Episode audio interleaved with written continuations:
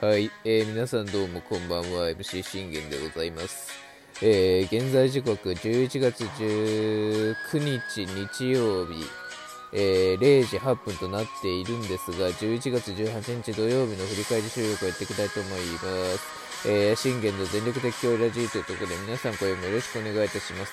えー、この番組はオリファン歴11年目の私信玄がオリックス試合の振り返りから、えー、吉信 FA 最新状況、えー、大谷 FA 最新状況、そして、えー、ストーブリーグ最新状況と、えー、そしてメジャーの状況と、えー、その他チームもろもろなどを12分間で僕の思いの丈を語っていくラジオ番組となっております。えー、先ほどね、あのー日韓戦の振り返りについて語りました。あの今日なんですけど、今日というか昨日ね、まあ、行われました、えー、侍ジャパンと、えー、オーストラリア、えー、10対0、えー、圧勝でございました。まあ、面白くないわね、といういうところですよね。あのー、これね、自分は2人怒りたい。まず、今日選抜の早川。まあ、あのね、結果的、結果から見ればですよ、5回をパーフェクトにまとめ上げたと。そこはまあ認めましょう。うん。ただ、ただね、あのー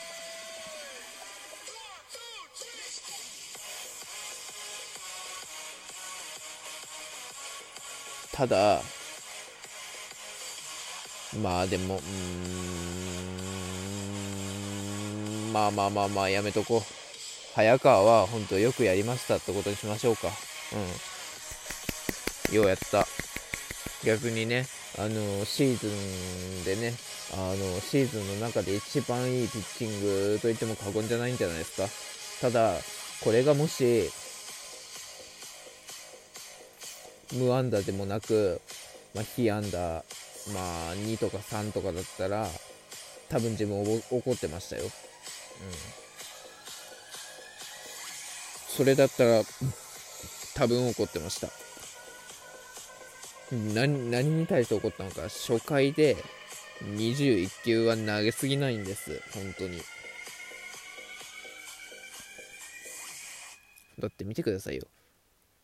スペンスに対して11球も使ってんじゃん。どんだけファールで粘られてんのって話ですよ。で、ウィングローブに対しても6球使って計21球です。あの、申し訳ないんですけど、ここれじゃあまだまだあの楽天のね、エース、新エースとはちょっとまだ言えないよ、早川。申し訳ないけど。今なってかなきゃいけないじゃないですか。早川にはね。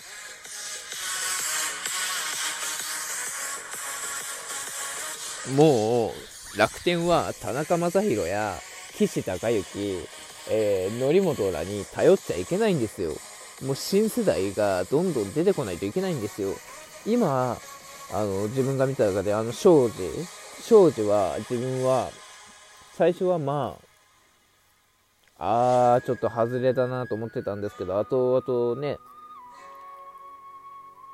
投げて投げて投げて投げて投げて、で、こう、繰り返されていくことによって、もう庄司はエース格の一旦、えー、エース格だなと。エース格に成長したなっても思いました、自分は。感じたんですよ、それが。早川にも、これになってもらわなきゃ困るわけですよね、楽天ファンからしてみれば。それは自分らからしてもそうですよ。投げ合いができないじゃないですか。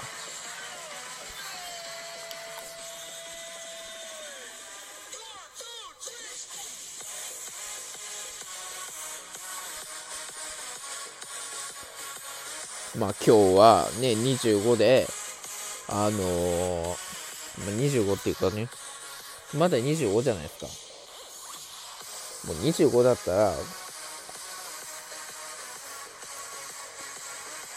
ちゃんと楽天の、あの、絶対エースを俺だって言わせないとダメなんですよ。本来の早川のポジションってそうでしょう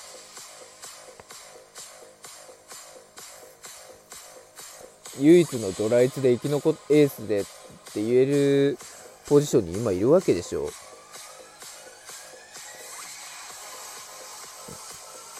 っていうところですよ。まあ昨日は、まあ昨日に関しては良かったと思いますよ。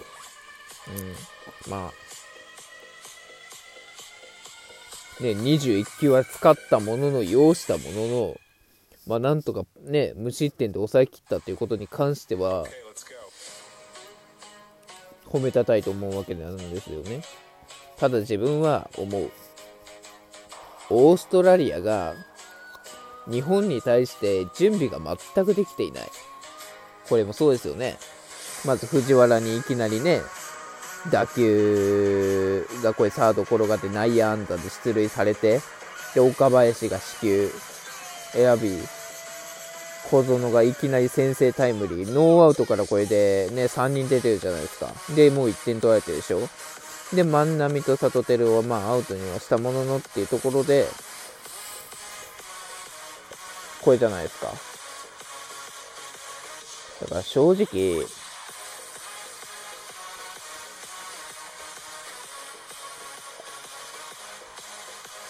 うん、ブッシェルは、まだ若すぎるからこそ、経験があまり、あの、今、出せてないんだろうなっていうのは感じてるんですよ。うん。で、これを見た限り、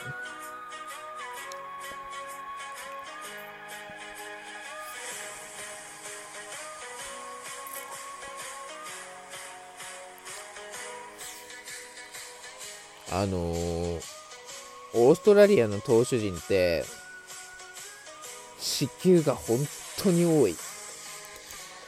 あの、まず、まずこのね、ブッシェルもそうですけど、で、2回ですよ。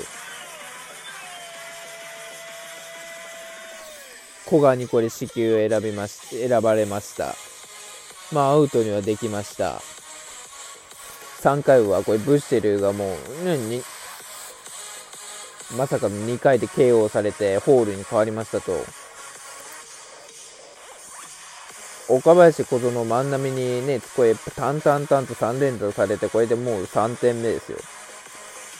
で、これ、また秋広に死球、これで、これで死球が2人目です。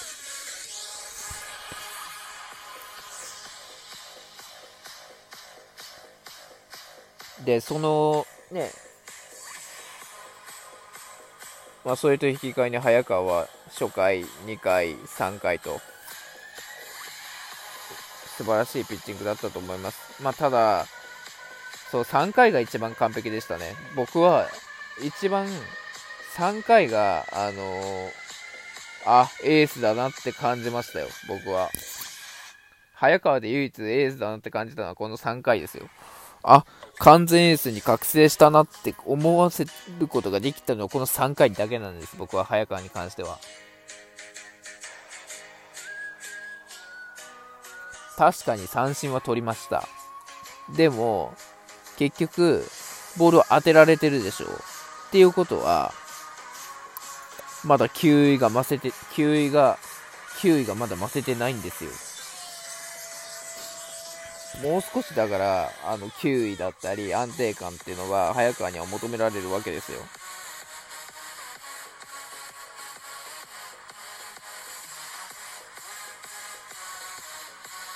まあもうね、あのー、今度投げるのは WBC だと思いますけど、この WBC の時には、早川には、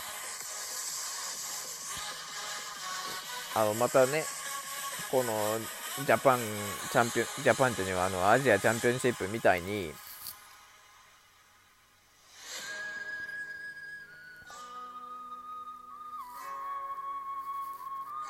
あと今日みたいに背番号15をつけて、投げてもないもらわないと困るわけですよ。でもその時には、もう楽天の絶対エースとなって、あの投げてもらわないと困るわけですよ。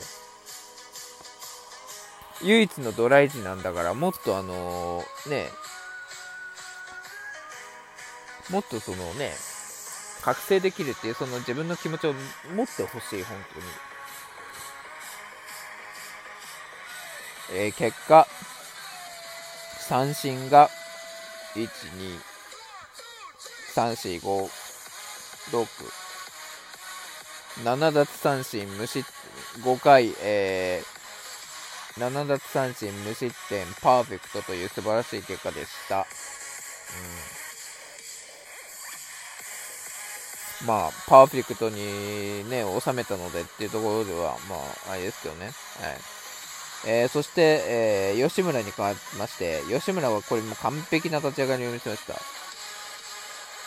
見てくださいよ。ウィリアムズには9球で、9球粘られたけど、ちゃんとバーンズを初球で終わらして、8番のこれスケプトンもこれ3球で覚えてるじゃないですか。これで、ここまでで、あの、4球ですよ。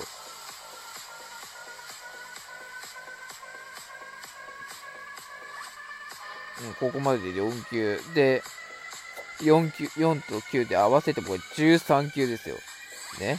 6回を13球でまとめ上げることができてるじゃないですか、吉村。自分からしてみれば、この結果を顧みたら、吉村の方がよっぽど S だと思いますよ、自分は。本当に吉村君、ようやった。マジで。本当ありがとう。ということでね。